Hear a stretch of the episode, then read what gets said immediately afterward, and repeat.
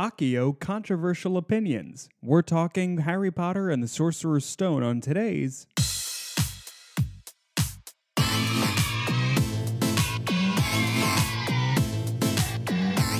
We're not affiliated with Netflix. Welcome to KidFlix, the podcast where adults try to definitively rank every kids movie ever made. I'm your host Ross Wiseman, and this show is not for kids. So turn this off and take a dump in the world's most dangerous bathroom.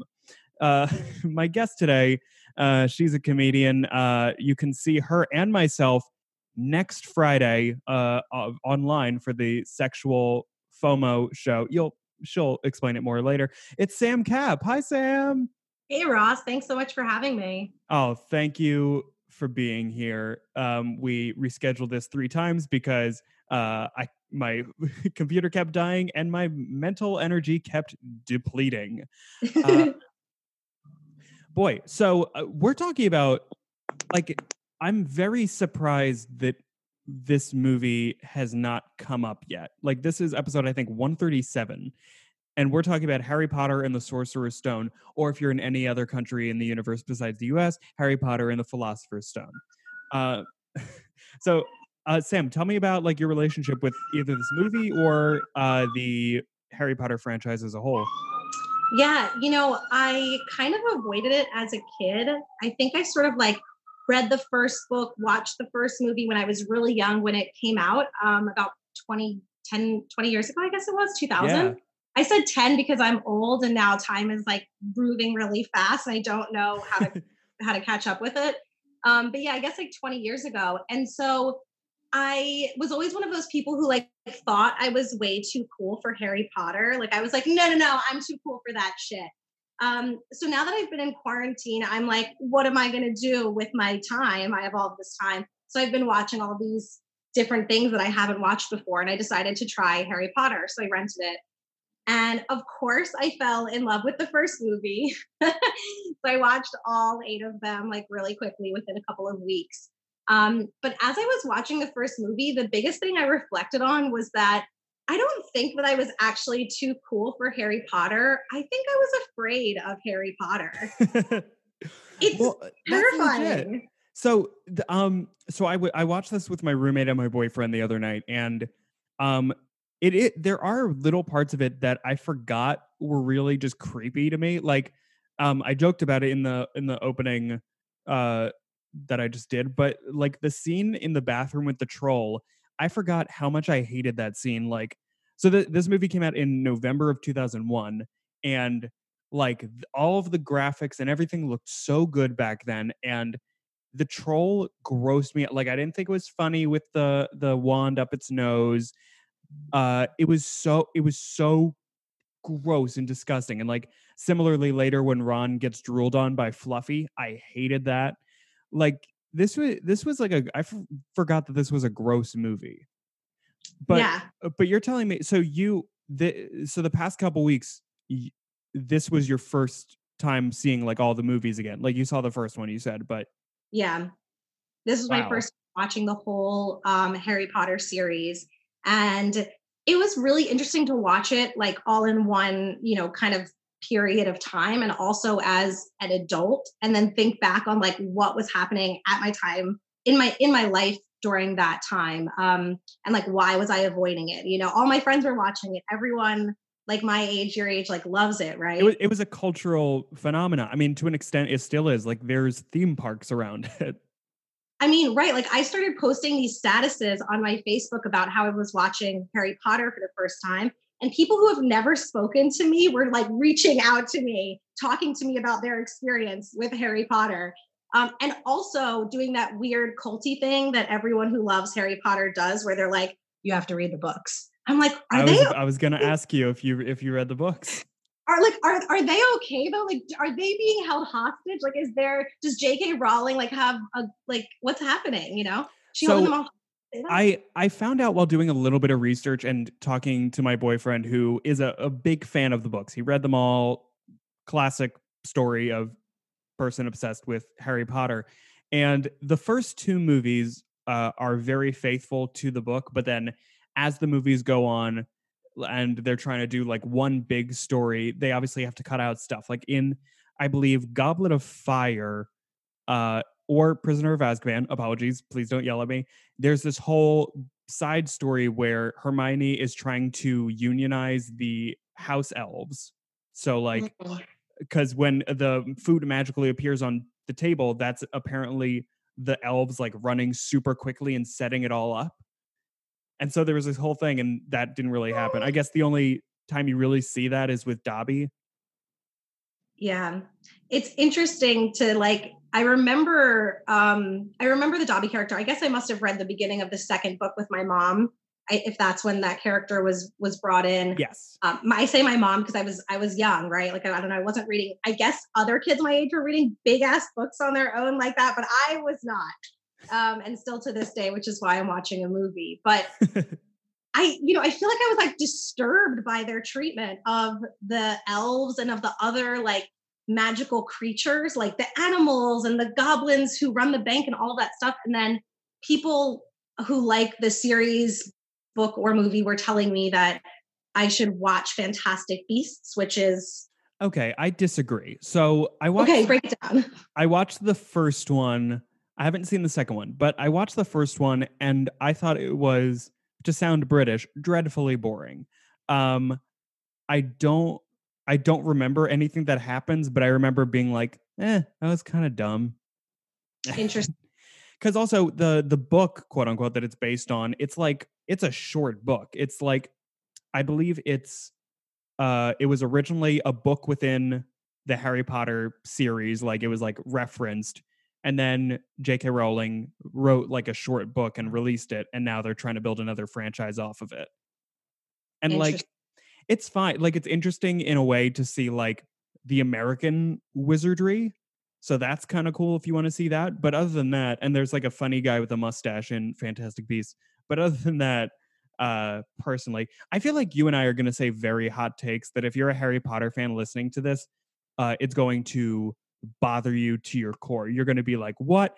Because the the next thing I was going to bring up is like just yeah, the Harry Potter fandom is just so intense. Like, so I feel like you and I are both kind of on the outside of the Harry Potter fandom. Like, I do enjoy. I've seen all the movies. I know enough about them. I did the fucking Pottermore test. I'm a fan. Speaking of which, have you have you taken the house test? I didn't take the house test. However, I posted on my Facebook, what does everyone think that I would be? And like every single person, and again, people who like know me well, but also people who really don't know me, all posted the same thing. They all said that I'd be in Hufflepuff because apparently they're the low key stoner household. Do you know this rumor? Oh, I have not heard this. I know that like Okay. Hufflepuff is like I think it's like it's the it's the more creative one. I believe I'm in Ravenclaw. Okay. Oh, I that's sad. I don't know what that means. It's like the one that like no one cares about. It's like the fourth Beatle. It's like Ringo Starr. Like no one remembers Ravenclaw. Cool. I'm the Octopus's Garden of the Harry Potter series. I love Ringo. I like Ringo. yeah. I like yeah, him. everyone everyone told me I'd be in Hufflepuff. Um apparently I think they're they're I could be wrong, but I think their color is green and they're like maybe they're not green, No, but they're Slytherin. Slytherin is the green one. I believe Okay. Hufflepuff is yellow. okay. It's like bad weed, but they're they're old and dry. Um I guess there it's something the rumor is that their house is like next to the kitchen. That's like one of the reasons why it's so goofy, but also it's just what every like every person told me that. But yeah. Yeah, it it also I also found this uh apparently J.K. Rowling came up with the names for the four houses just like on a plane. Like uh, say what you will about that J.K. Rowling and how she's like kind of a shitty person, but like uh I mean she she is prolific and learned so much Latin for this fucking series. Yeah, that's And- true. And one thing that's really admirable is pretty much when uh I forget which studio, I think Warner Brothers, uh, when they decided that they were gonna adapt the Harry Potter books, they were like, okay, we're committing to all of them because uh they were worried that child actors would age too quickly. They actually wanted these movies to be animated so that that wouldn't be as much of an issue. But like they just filmed these back to back to back. And like, I mean, you watch them in all in quick succession. You could see uh, they're they're not so graceful aging uh, halfway through the franchise.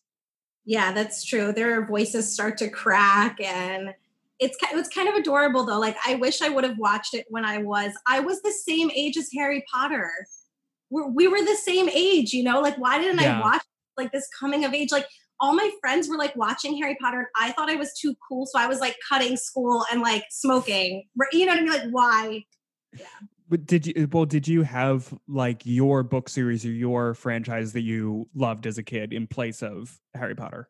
Uh yeah, I guess I I wasn't a big reader. Okay, don't hate me, everyone I- in the world. A, I'm not a big reader. I wear reading glasses. I didn't know it until I was a teenager, so I probably needed them my whole youth, but nobody knew. So oh, well, right, that ex- that kind of excuse it. Like if you were just like, oh, I guess I hate reading versus, oh, I can't read. like I would get headaches and I would like cry. And my parents Oh, kind of like like dumb sometimes, ditzy, I don't know, and they just like didn't realize that a little kid could need reading glasses. It's a rare eye condition, which is why. So anyway, but also and then you're Jewish, so like you needing reading glasses at like age nine, that checks out. makes sense, right? right, like two percent of people who have this eye condition, it's all Jews, right? Yeah. It's all the Jews in the world. um, but yes, like I'm not a huge, I wasn't a huge reader, and I sort of never really got into the habit of it because I, you know, I lost it when I was a kid for like so many years. Mhm. Um, which is also why all the people who are like, read the book, read the book, they cut stuff out for the movie. I'm like, yeah, I know they cut stuff out for the movie. Like, I can't sit down long enough to read a book, let alone watch a movie, even. Um, like, I want that stuff cut out. Exactly. Um, and I like I get it that you know like there are when you have a book you there's so many interesting side notes you can go on and different things you could discuss but like the this movie was so long. It was two and a, I did not realize. I think uh if I remember correctly this is the second longest movie that we've watched for KidFlix. longest being the 3 hour Anne of Green Gables movie which Jesus Christ. Um, but like this is a long movie. Like they told a full story. G- You're good. Like right. Like, what else do we need? Like, I get it. And also, I, I always laugh when people are hype on the books as opposed to the movies because it's like, sure, read the books, but also let's enjoy the movies. You know, why do we have to compare them? Why can't we just enjoy them both for what they are? You know, enjoy the movie for what it is and enjoy the books for what they are. exactly. Like um, I get like this wasn't the nearly to the same level, but like for four years when Hunger Games stuff was huge, like I read all the books and saw. I actually didn't finish seeing the movies. Oops. But like they were both fine. Like who cares? Did you like Right. Hunger Games? No, I didn't. Ah. um, I maybe watched one of them. I wasn't a hater. Good. I wasn't a hater. I just I never got into it. I think there was a period of my life where I was afraid to admit that I liked sci-fi and fantasy stuff. Um, yeah, I get that. Like my yeah. my dad is a huge sci-fi fan. Like, okay, he is such a sci-fi fan. He refers to sci-fi as SF. cute. He, Wow. sub- oh, he subscribes to Asimov magazine, which is the magazine for sci-fi nerds. So like I love that. Isaac Asimov. That's fantastic. I Yeah. love that. he's I guess he's good. My dad yeah, like I'm not I'm not as huge of a nerd as my dad. I forget the point I was making besides that my dad is a nerd. Oh yeah, uh, science fiction. Yeah. Um I think like it seems like the dorkiest thing because you hear either like star- science fiction you think Star Trek you really just think Star Trek and you think well I don't like that. But now sci-fi is so sexy. Like it's all like 19 year olds that are like making out on a space station and then they also have to save earth from like Did you just describe the 100? is that the 100 I'm pretty sure you just described the 100. i'll take it i i've never seen lost in space but i assume that that's what it lost in space is or like eventually when the archie gang goes to like space for some reason Yeah, totally. No, you're 100% right. It is like sci-fi is it's kind of like uh being a nerd is cool again, right? So they're making it it's more exciting and it's more pl- pleasurable for a big audience and there's more budget behind it. So there's better production for these big sci-fi and fantasy um shows and movies. yeah they're kind i feel like a lot of science fiction now that like gets popular on netflix or in the uh, in the movie theater is like that thing like that thing in like high school when the coolest kids in school would also call themselves nerds, but it was because like they read they looked at a comic book once. Like that's kind of the vibe that I get from science fiction these days. Yeah, I get that. It feels a little like um, sometimes when it's made for the masses. So, like, I never watched Game of Thrones, right? And Yeah. people are they freak out when they hear that. But my No thing one is, has ever uh, suggested with Game of Thrones, so you got to read the book. They're like, the books suck. That's hilarious. that's good. I'm sick of people telling me to read a goddamn book. Okay, and also a series of books. The longest books that are so indulgent for the Right. creator. Right. And also, like, why are you trying to convince me to change my entire lifestyle because you enjoyed a book one time? I get it. Books are great. I have I've read before. I understand. I'm I'm a smart woman. But you know, I'm You a very here first. Sam is a smart woman. yeah, I I have like a I I just bought a Kindle uh in like November and so this is like the most I've read in the past 6 months than I have like in the past like 9 years combined. and That's it's great. like but uh it has this feature where it it tells you how long you have left in a chapter and in the book itself. So that's the that's like one of the only ways that I can stay invested. I'm like, well, I got to I got to like hit this percentage point or else. And then I trick myself into enjoying reading. That's like the most Jewish thing I've ever heard in my life. Like you guilted yourself, you like made yourself do a task that was smart, like oy vey.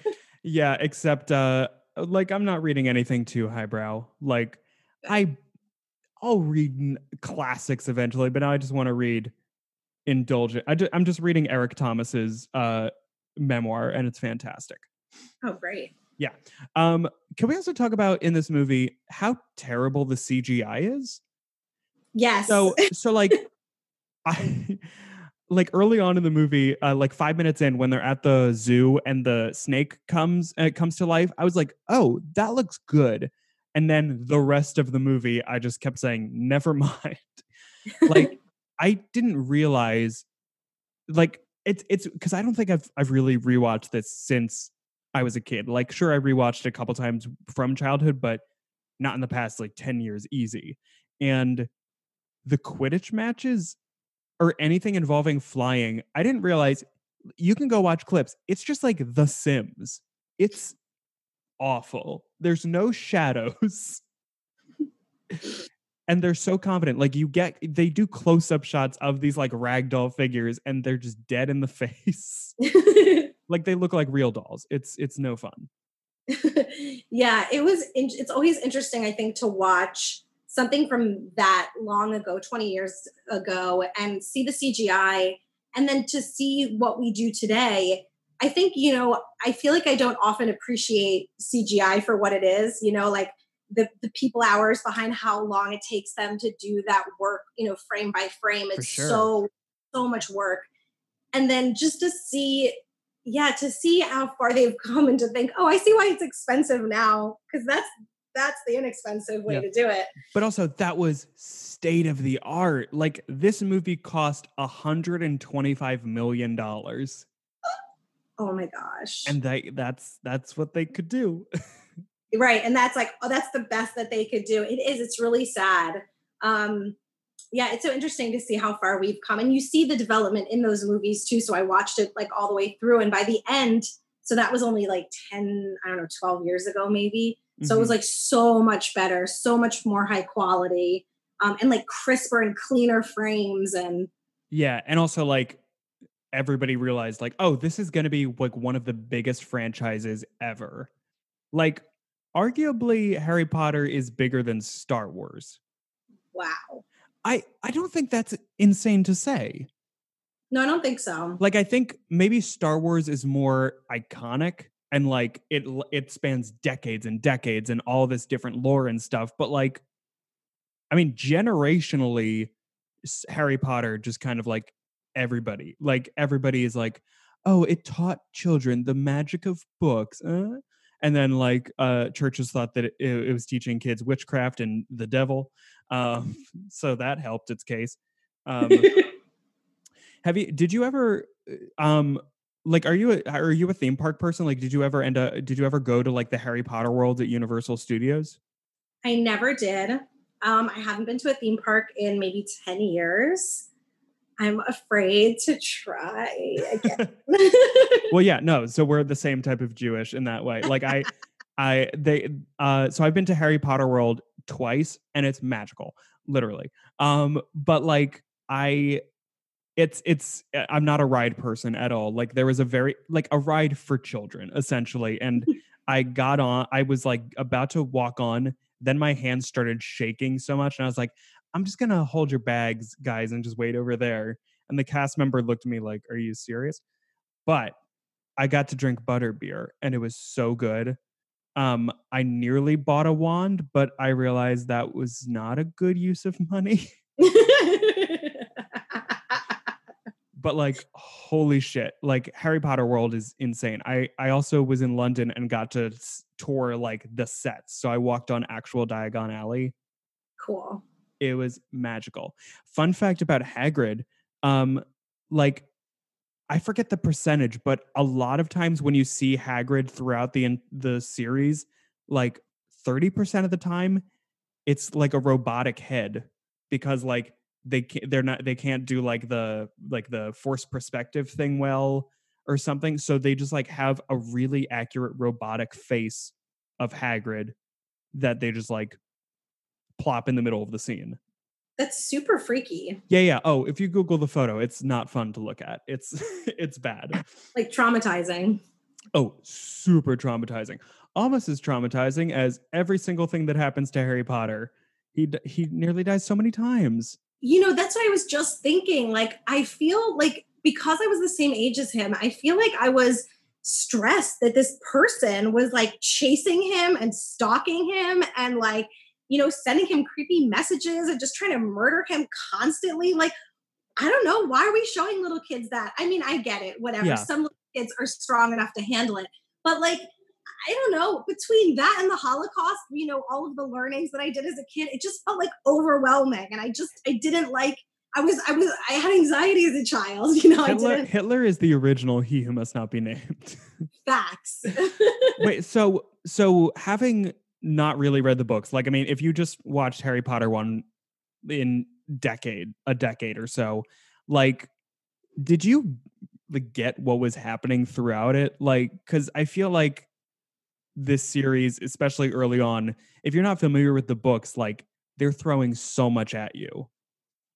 Yeah, it does. You know what? I, I was thinking about it. I watched it a couple of times actually in the past few weeks. That's how much I I even bought it. Like I'm just like really hyped now. You're gonna see me with a wand in a few weeks. Like I'll be doing magic. You're going to my get a tattoo on your forehead. Seriously, that's like that's the new. I'm gonna get whatever it is that that t- the Horcrux tattoo, whatever people get. I don't know what it is. I'll get it. Oh, I'll the get it. Deathly Hallows, of course. Of course, obviously. We Yeah, all know I'll- this. Yeah, right. Thank you also for prefacing this earlier that we are going to be butchering Harry Potter today because, um, yeah, I'm like, I'm not a fan. I feel like people who are true Harry Potter fans might listen to this and like send me death threats, but like, please don't, please don't. Well, no, you're a woman in comedy, so you're getting death threats for other reasons. that's true. That's true. that's very true. oh my god.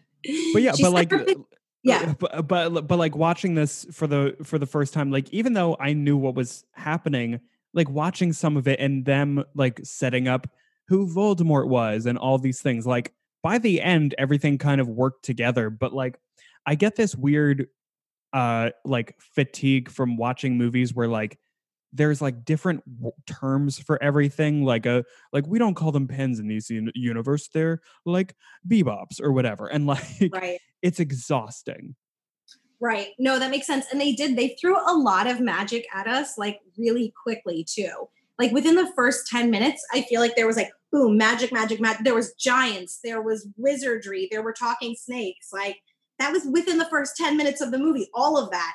And that's like to me, like a lot of different, those are like, yeah, they're all different types of like wizardry and and and stuff like that, but they're different. I mean, I feel like there was a lot thrown at us within the sci-fi fantasy umbrella yeah all, you know, all at once, right? Talking animals, giants, magic. Like it was like, a, I was like, whoa, slow down. and it doesn't faze harry at all like i kept looking at him when hagrid picked him up from his uncle and aunt's island home in the middle of the ocean and like that happened and he's just like oh cool okay moving on like he's left alone to get a magic wand and he's just like chill and hit the guy that runs the shop is like i remember your parents and he's like cool i don't i was a baby uh, and like like he just has been dealing with this constant trauma for 10 years and like even at the end of the movie he's like well back to my aunt and uncle's house I mean, how terrible is that? Like, I was thinking about this. So,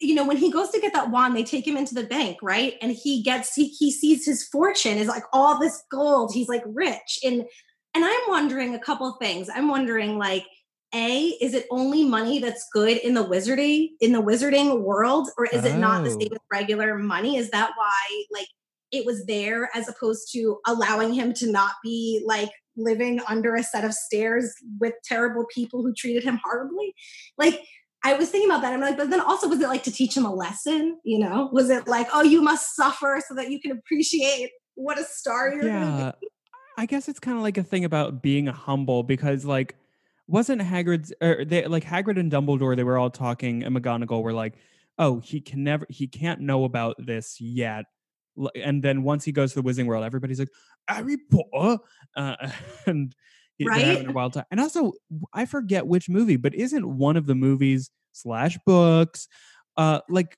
doesn't he kind of get cocky like i feel like either the Mhm. third or the fourth one he's kind of like i'm harry bloody potter like it's all good baby Yeah.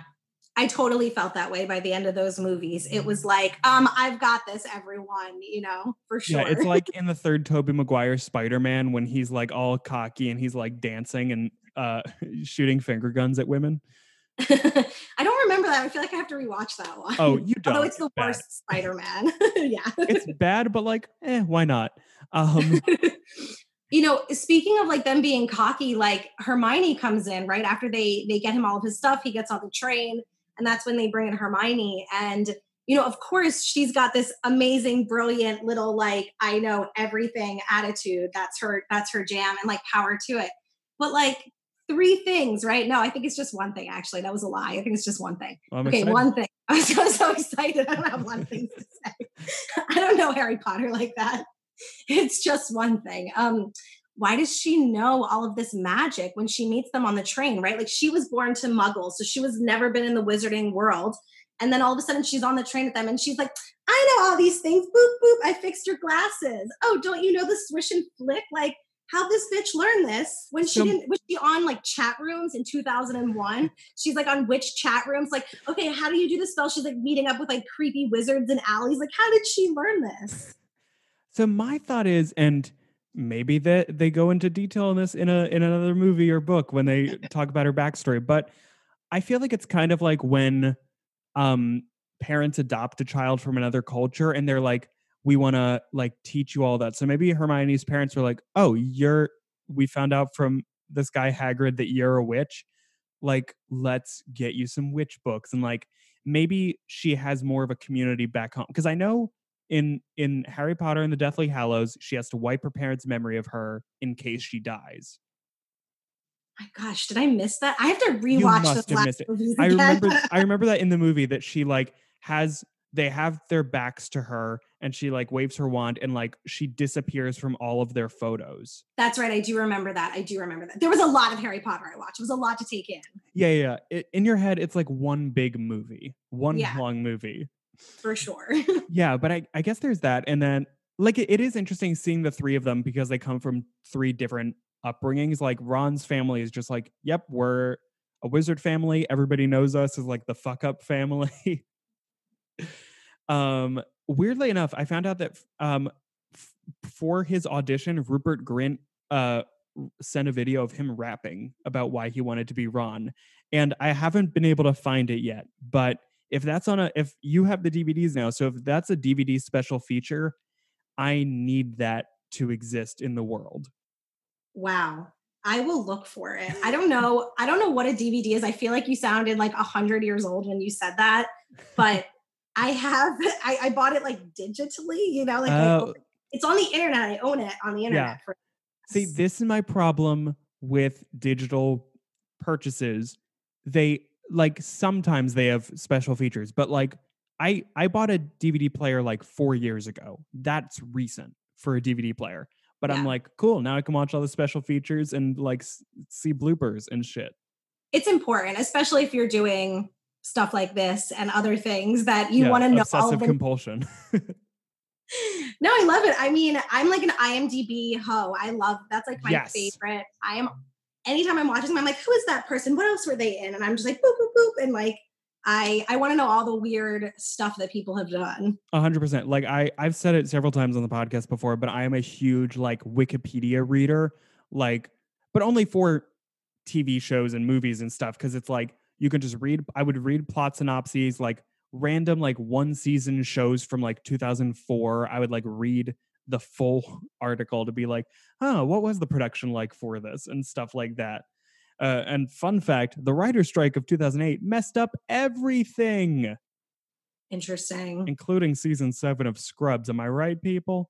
Right. Ugh, that was fine. It was just like unremarkable. Uh, what am I talking about? Well, um, oh, another thing that I wanted to bring up is, um, so the director for the first two movies was Chris Columbus, and um, Like- the Guy who discovered America. I saw that and I was so confused. I okay. mean, who discovered quote let's rephrase that. I'm sorry. Before anyone cancels me, I'm sorry. We know Christopher Columbus was a terrible person and he also did not discover America. So that person yeah, but Chris Columbus discovered Harry Potter and Macaulay Culkin. Um, Oh. Yeah, so so uh, Chris Columbus is most famous for directing uh, Adventures in Babysitting, the first two Home Alone movies, Mrs. Doubtfire, and like a lot of just random stuff like that. Like he's very much like friends with Steven Spielberg, and in the Steven Spielberg like family is strong uh, mentality, and it's like I, I couldn't help but notice it throughout this this movie in particular because like it ends with a big like happy banquet where Gryffindor wins extra points and uh like the the next movies I guess partially because the kids get older and they become a little bit grittier but like thi- this movie is so saccharine squ- sweet at times and it's just like hard to watch at some points like it's cuz you can tell oh this is the guy that did uh home alone because just the little kids are just like in charge and smarter than you think and Yeah, Yeah. I think you're totally right on that. And watching it versus like the later movies, it was so different. You know, there wasn't as much like there was magic, but it was all like cute magic, you know, like, oh, we fixed your glasses magic. Hoo, hoo, hoo. and also like know- stupid little jokes like i'm sure in the fir- in, in sorcerer's stone when they have that throwaway line where the kids are looking at a flying broom in the window and they're like wow the latest nimbus 2000 i'm sure that got a huge laugh from everybody because they're like these kids are excited about brooms! and like ugh. And then in the i just remembered in chamber of secrets there's a whole subplot involving the nimbus 2001 Yeah, I think you're right on that. Um, is it is that the one where wait, he breaks his wand in the first one, and that is that the wand he gets at the very end of the first movie? That No, they no, no. the the nimbus no. the nimbus is the broom, not a not a wand. Oh, I'm sorry, I'm sorry, I'm sorry. Wow, now I'm again, angry at you. Please don't send me death threats. Oh Please don't tell Lord Voldemort where I live. Like I, I will put vegan lamb's blood on my door. Like I don't know if I'm mixing cultures. Like just so don't. beet beet juice. Yeah. yes. um. Okay. Sorry. Is that the my bad? I apologize. You're good. I've been in quarantine for 60 days. My head isn't right. Um. Is that the broom that McGonagall gives him at the end of the first one as a gift because his snaps in his fight? No. uh, that might have been the second one then, okay. because because the first one, the the interaction with McGonagall and him with Quidditch is like when he's flying his broom really well in class, and she's like, "What's going on over there?" And then she's like, "Put him I- on the team, Victor." Wait, can you do that again? That was great. I am taking 150 points from Gryffindor. what? um wait i thought but i feel like my brain is like there's like an owl it drops it off it's like a package and it's like a surprise it doesn't say who it's from Oh, but then like he looks over at her and she looks over at him and like we're supposed to surmise oh, you know what? That might have happened because there was I I made two cups of tea during this movie because it was so long, and I also was looking for my phone at one point because I lost it in the couch. So maybe that's when that happened. But in, in but in Chamber of Secrets, it's like Draco gets the Slytherin Quidditch team Nimbus 2001s, and then Harry is like, "We got cruddy old Nimbus 2000s," which is also confusing because these movies and the books take place in like the late 80s, early 90s. So like them name checking 2000 and 2001 this far ahead doesn't really make sense. Maybe it does. I don't remember. I was barely alive in the 90s. yeah i think i think you're right it is kind of like a weird like that is it's definitely like a weird like oh i got the new version of this cell phone or i got the new car like it is kind of Yeah. a weird apple world that they would put that in hmm What do you have any opinions? Because you recently watched all of them. Um, do you have an opinion between the two different actors that portrayed Dumbledore? you know it's so funny i remember thinking back in the day like i remember having this feeling like i would never watch those movies because they switched actors even though he died right like Yes. he die? So uh, Richard Harris died like right after the second one was released. I think. Yeah. And I remember at like as a teenager, I remember thinking like, well, I'm so hardcore of a fan that I couldn't even Yeah, try. right. You know, I was like, I fake everything. And I'm just like, who am I? Um, but then watching it, I kept being like, okay, I'm gonna notice when there's the switch. I did not notice the Wow. switch. I don't know. I did, I was like, I'm gonna play a game. I'm not gonna look it up. I want to just like guess which movie they switch him in. And I got to the eighth movie and I was like, oh shit, I don't know when they switched that actor. Yeah, so I think like watching because I, I watched like a quick clip or two, and so so Richard Harris was the with Dumbledore for the first two movies, and then replaced by Michael Gambon, I believe. And so like it seems that Gambon was just like a little bit more like adult and like sillier because like Richard Harris as Dumbledore is very much like the like a fatherly or grandfatherly figure. Like his whole speech about giving extra points to Gryffindor at the end, like that is so sappy and Chris Columbus. Like that's the thing. I can't tell if it's because of the actor that played Dumbledore or Chris Columbus directing in his and giving notes in his particular style, but like as the movies get grittier and go on, like Dumbledore kind of becomes like a badass and less of like this perfect figure and kind of like the whole thing how like him and Snape kind of are given new lights as the series goes on. Yeah. No, I think that's I think it is really interesting. They always talk about him being this powerful wizard, but you don't really see him doing any magic until way later in the series if I'm not mistaken. Please again don't kill me. No, that's Um, true. Like the most badass yeah. thing he does in this movie is he tells everybody to be quiet when a troll gets in. Facts. Yeah, like he really I you know and so it's kind of like okay, cool. Like he is a great wizard and yet he wasn't able to do anything that Harry Potter did. So like what's really happening in this wizarding world? Um yeah, it definitely it's interesting and Snape as well. You know, I feel like I w- I got to like the fifth or sixth movie and I was just like I don't know if this guy's good or bad. And like I remember watching as a kid and feeling so anxiety ridden that like this guy was good and then he was bad and then he was good and then he was bad and I was so overwhelmed as a child. Like who can we trust? Well, you it's actually really interesting. So J.K. Rowling, um, first of all, ba- basically picked Alan Rickman to be Snape. He was like, she was like, that's the guy, and she gave him like all of Snape's backstory for this movie. So like things that hadn't been revealed that wouldn't be revealed until Deathly Hallows, like she told him so he would be able to like play it and like be subversive and like sneak little things in. And it's just like, yeah, Alan Rickman kicks ass. I like Snape a lot. Like he just seems like an angry adult. Like he they the movie keeps being like, I can't believe Snape would do that. And I'm I'm like, he doesn't like you're late to class and you don't know things, Harry. That's why Snape doesn't like you. And also because he he's in love with your mom and uh didn't like how Dumbledore decided to like make you save the world. Yeah. I mean, all of that was an overwhelming like surprise at the end there for me at least. Um It was a, it was a surprise for everybody. yeah, I felt really like shocked and I um, have been planning on rewatching it because that's sort of my thing. If I like something, I like rewatch it because I don't like remember anything from the first time I Mhm. watch something.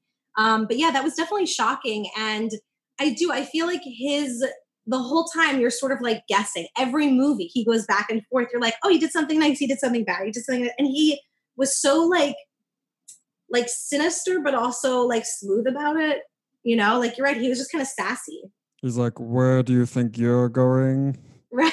like that weird moment where like they go out of the Great Hall to warn McGonagall that somebody's gonna steal the Sorcerer's Stone, and he's like, "What are you guys doing?" And they're like, "Oh no, he hates us." And it's like he literally is just making conversation because he saw three 10 year olds scurry around. that is so true. Like they just like painted him as this bad guy because he practiced dark arts, right? And like, Yeah. yeah, they Well, defense they- against them. That's true. Defen- def- that's true. But I well, guess no, wait, no, the um Qu- uh, Professor Quirrell, Quirrell, Quirrell, Quill. Quill. I think he was the because that's the that's like Right. the running gag is like the defense against the dark arts teachers are usually like evil or like shitty in some way right. because like That's there's true. there's like the pink lady there's um uh I don't know that's it That. Oh, right. Okay. Okay. There's. Okay. No. no. I. I. You know. I'm just talking out my ass about Harry Potter here. were you know, gonna I'm mention Mad Eye. Moody yeah. I like right. him he's cool I like the lady that reads tea leaves I like her Yeah. um That's right. Yeah, and also like the I like the the Quidditch coach. I like that she's like a very confident lesbian. Apparently that's like almost canon in the book. Like there's like a lot of insinuation that she's lesbian. And say what you will about uh J.K. Rowling just kind of like plugging in random gay stuff when it's convenient for her after the fact, but like she she gives off cool vibes, the the one teacher. Yeah. Um, the the last thing I really want to bring up though is like, um, it's wild to me how like okay all three of the kids turned out like in real life by the end of this. Like, Mm. like they all kind of took their own breaks. Like uh, Emma Watson went to college, Rupert Grint like just did a lot of charitable work. Uh, but like I'm so happy that all three of them are just like they're just chilling and like making stuff that they want. Like Daniel Radcliffe just does whatever the fuck he wants in terms of movies. Like he like he just does the weirdest crap and he's like I'm gonna do it forever. And we're like, please do. That's so true. Um, that's so true. I feel like there was so much that my brain went through. My brain was thinking, like, one, is it? I wonder if it's something different about. Wait, am I okay? They, they actually filmed these over in London, right? These weren't filmed. Were they filmed here in America? No, they were they were filmed. Yeah, they were filmed in London. I wonder if it's just like a difference between like a Hollywood treatment, you know, if they had to like move there and live there versus whatever it's like over in London and Britain. I mean, I can't say I don't I don't know. I know that, you know, the way they do television is super different, but I just wonder if it's kind of a different treatment. I mean, I know that their contracts are different.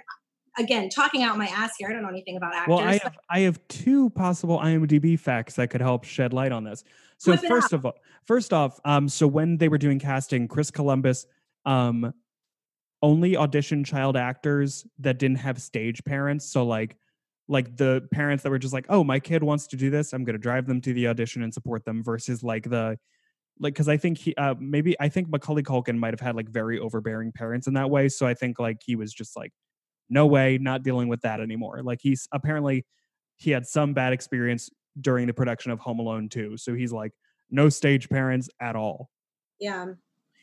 And for casting Harry Potter specifically, he they saw 5,000 boys for Harry Potter.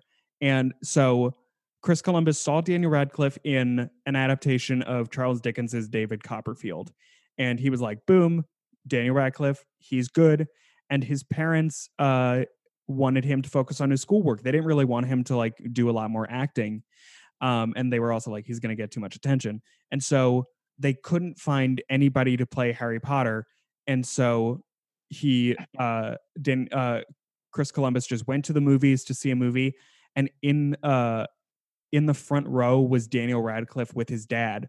So like they just like talked about it and then he persuaded uh the dad to let him cast Daniel.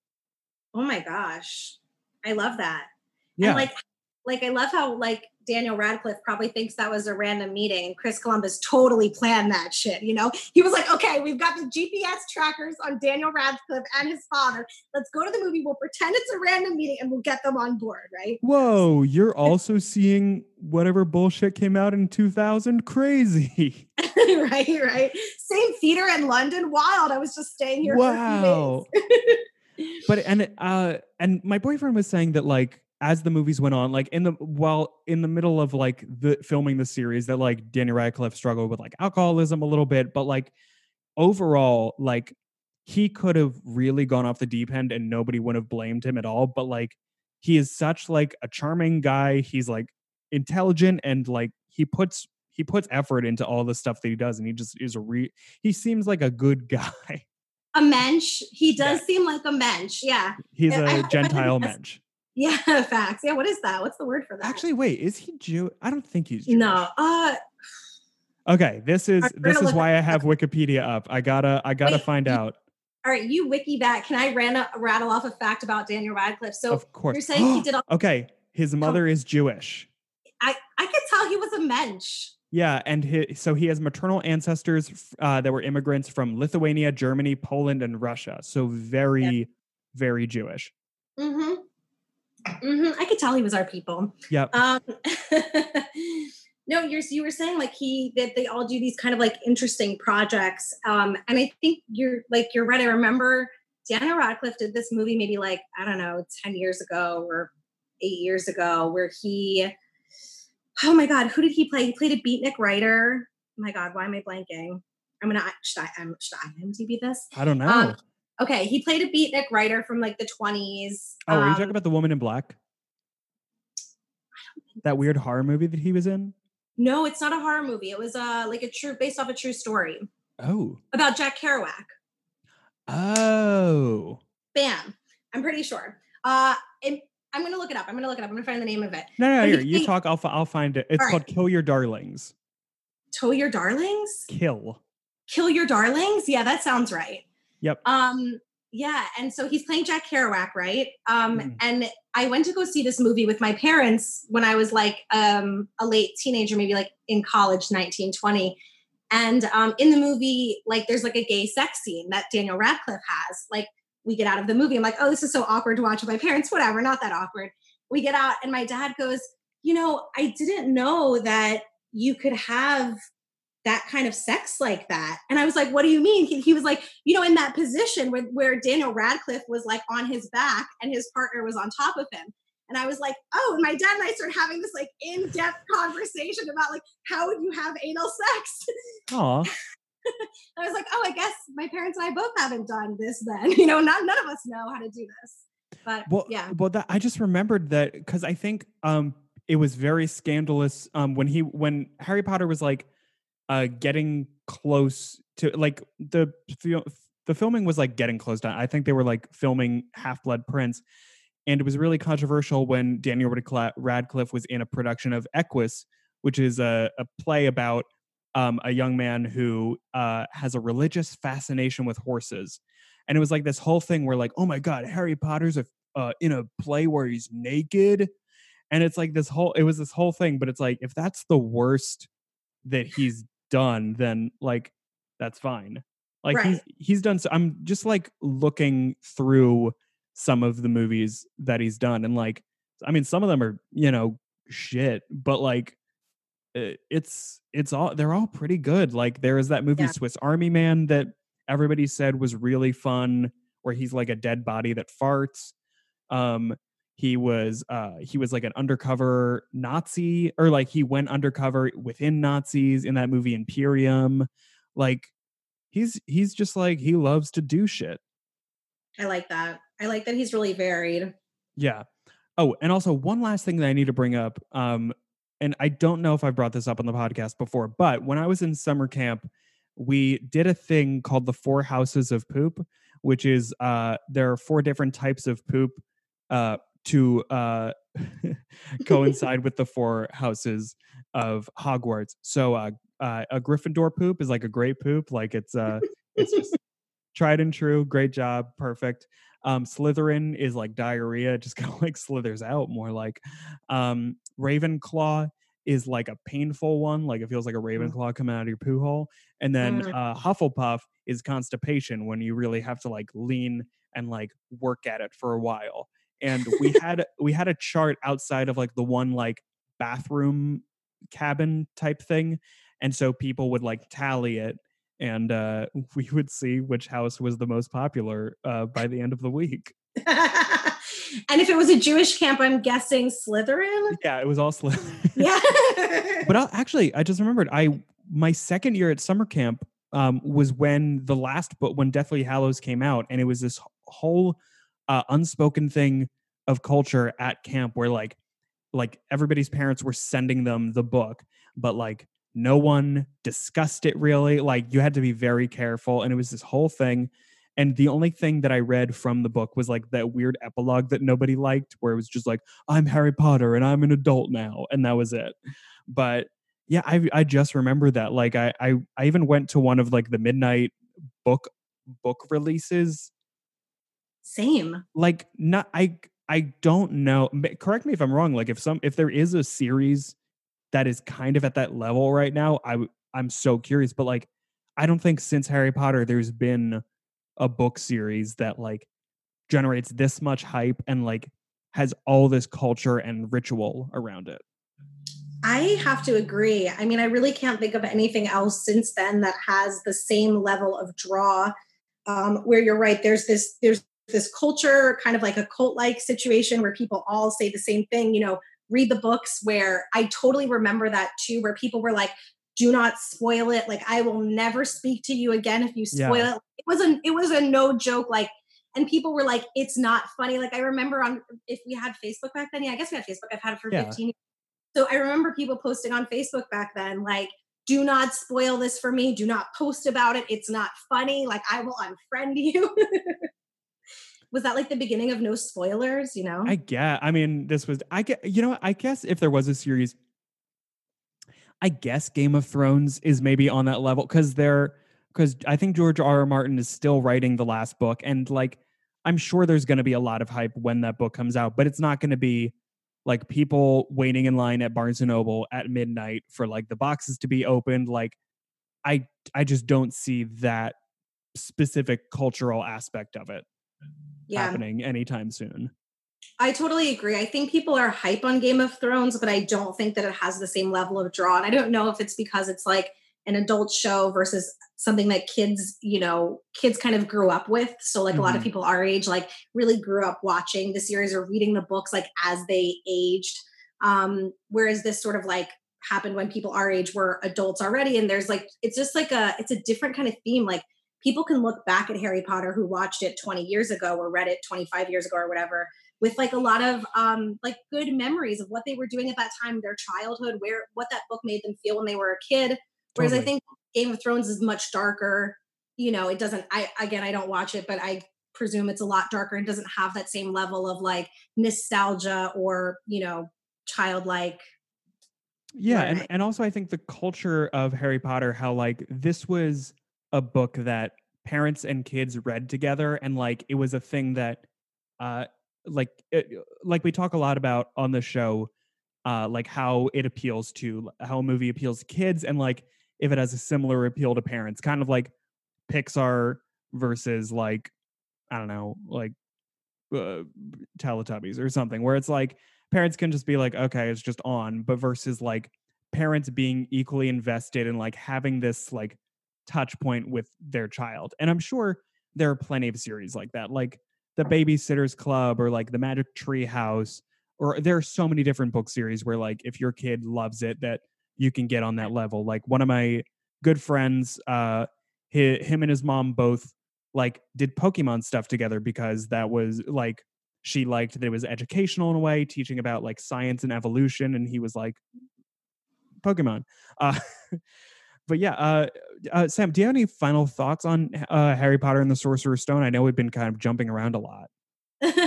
um final thoughts yeah definitely scary as a kid really good to watch as an adult um loved the magic loved the shadiness of the professors like McGonagall, Snape, and um, oh my gosh, now I'm blanking. I've been talking so long and I can't remember the main wizard's Dumbledore? name. Dumbledore, don't hate me. Cut that out. Cut that out. Nah, that's staying in. I want you to. I want you to get doxxed. I know, like, like my favorite comedians will never speak to me again, right? Um, I'm just kidding. Uh, so yeah, like, and Dumbledore, like, they're so shady, you know, like they throw all of this like kind of like shade around that like nobody talks about, but I'm absolutely obsessed with. Um, yeah, and just treat those elves better, treat those goblins better, treat those rats and owls like treat them all better. They deserve fair treatment. Yeah. And you know, we didn't really talk about Hagrid enough in this episode, but like I mean, we all know that Hagrid is great. Um Robbie Coltrane who plays Hagrid, he was the first person cast uh for this movie and like uh I forgot that he used to do this running bit in like the early movies and books where he'd be like I should not have said that because that's fun. um but uh now's the part of the show where we rate it. So uh Sam, we rate everything on a scale from 0 to 5. You can be as like specific with like decimal points and places like that. Um, so I'll start. I'll start with you. What What do you think you would rate uh, Harry Potter and the Sorcerer's Stone? Mm, I think I would rate it like a 4.2. It's like it's like a B B plus, B B plus, you know. It's a really good movie, super quality. Like we said, the CGI looking back on it, it's kind of aged where back then it was really good, but looking back on it today, it's not as amazing. So it's a little bit painful to watch that CGI tech. But yeah, I'm going to give it a 4.2. Acting good, directing good. I mean, directing, okay, we won't really give him props for that. But yeah. Yeah. Uh, so I'm I'm gonna rate it. I'm rating it a little bit lower. So don't get mad at me, people. So uh, for those of you who've been listening to the podcast for uh, since we started, we used to have a very convoluted system of rating. Like we rated things uh, by audience respect, plot, acting, and humor. And so I was having a really hard time figuring out my number for this. So I actually went back into that system that we haven't used since episode 38 uh, to try to get a number that was accurate to how I felt. So, um, in summarizing those things, I thought, yeah, this movie uh, is a little bit uh, like tucks down in a little weird way at points. I think partially because the characters are 10 years old. So there is like this childlike aspect to it, but also just explaining things and all that. Um, I thought the plot was very good. I like that most things, even though I got confused at parts, it all really came together in the end. Um, the kids, uh, they get much better at acting as the movies go on, uh, but the uh, adults all kill it. And also the the humor is good. Like it it has that dry uh, and delightful British humor. But crunching all of these different numbers together, um, I came out rating Harry Potter and the Sorcerer's Stone a 3.6375, which seems a little bit low, but as I think back on that number, I think that the movies only really get better. Like, say what you will about what they omit from the books and things like that, but this movie eh, to introduce people, it is it feels a little simple, um, and that's okay. But uh, crunching the numbers with your score, uh, Sam, we are giving God, this is a long number. We are giving Harry Potter and the Sorcerer's Stone a score of 3.91875, which puts it right above the uh, Matilda movie from the 90s and right below the Netflix uh, Rocko's Modern Life spe- special. But I, w- I would, now that I'm looking at those, I would put Matilda and this movie together. Like they are very good, but they're simple and like they kind of have that childlike aspect to them. Totally. Wow, I'm happy with that. Um, but Sam, thank you so much uh, for coming on today. Um, do you want to just tell everybody real quick about um, uh, our show that's happening next Friday? Yeah, definitely. Um, and thank you again so much for having me. This was really fun. Um, our show next Friday on Saturday, May 30th is called Nomo Sexual FOMO. It is a sex education comedy show. Um, we are taking it virtual. It's our second edition. There is going to be um, comedy, sex education, live trivia, live DJ. There's prizes, um, more fun things happening throughout the evening that we don't even know what's going to happen yet. In addition to that, we have lovely packages for people in Philadelphia, and also we can ship certain packages around the country that you can do as an add-on. So we have sexuality packages. You can add products from Sexploratorium. um, and get those delivered the day of the show. You could also get a sex coaching class from one of our sex educators. Um, and the last thing is my favorite thing. You could get um, local food um, for pickup from Soy Cafe. It's vegan. There's a lot of gluten free items. Vegan mac and cheese trays. Like, oh my gosh, while you're watching comedy, it's all of that and more. So um, you can find the um, Facebook page is facebook.com slash nomo FOMO comedy it looks like nomo homo. It is not. It is nomo FOMO. because comedy. you put me on the show, so it's plenty mo homo. Yeah, and I'll put I'll put a link to it uh, in the description of this episode as awesome. well. Uh, but yeah, I'm I'm very excited for this show. Uh, I'm trying to. I'm I'm not a comfortable sexual person at any uh, at any way, shape, or form, but uh, we'll maybe explore why that is uh, live uh, during the show. Uh, uh, and as always, uh, you can find us. Uh, please rate and review us on iTunes, uh, Stitcher, wherever you get podcasts, because it helps us out. And that is all for today. We will hear you in a fortnight. Go, go, gadget, and show.